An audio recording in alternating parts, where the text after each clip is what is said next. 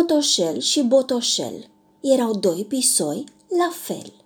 Nu-i recunoșteai decât după o dungă de pe gât, iar alte ori mai degrabă după o pată de pe o labă. Botoșel avea în plus pata jos și dunga sus. Când voia să se prezinte, scotea laba înainte, iar când ieșea la raport, dădea laba pașaport.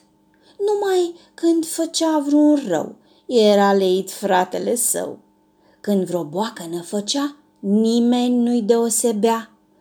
Cu labă și gât pitite, torcea fără să ezite și suav, cu glas înalt, se jura că-i celălalt, pe când bietul Motoșel lua bătaie pentru el.